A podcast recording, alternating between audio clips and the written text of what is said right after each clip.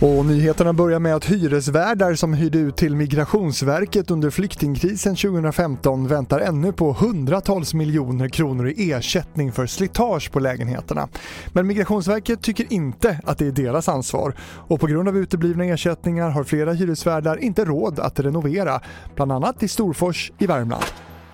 Vi måste riva flera lägenheter. Vi kommer att få det väldigt svårt ekonomiskt framöver. Vi har inte råd att renovera upp de här lägenheterna.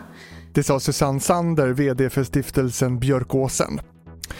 Igår kväll hittades en man skottskadad i Farsta i södra Stockholm, det uppger polisen. Det inträffade rubriceras som mordförsök. Ingen misstänkt har gripits.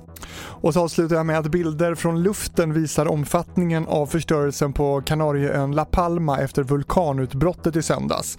Lavan täcker fält, vägar, hus och pooler. Myndigheterna varnar för att faran inte är över, och hittills har etthundranittio hus förstörts och sex tusen invånare evakuerats. Fler nyheter i vår app T V fyra Nyheterna. Jag heter Fredrik Rahlstrand.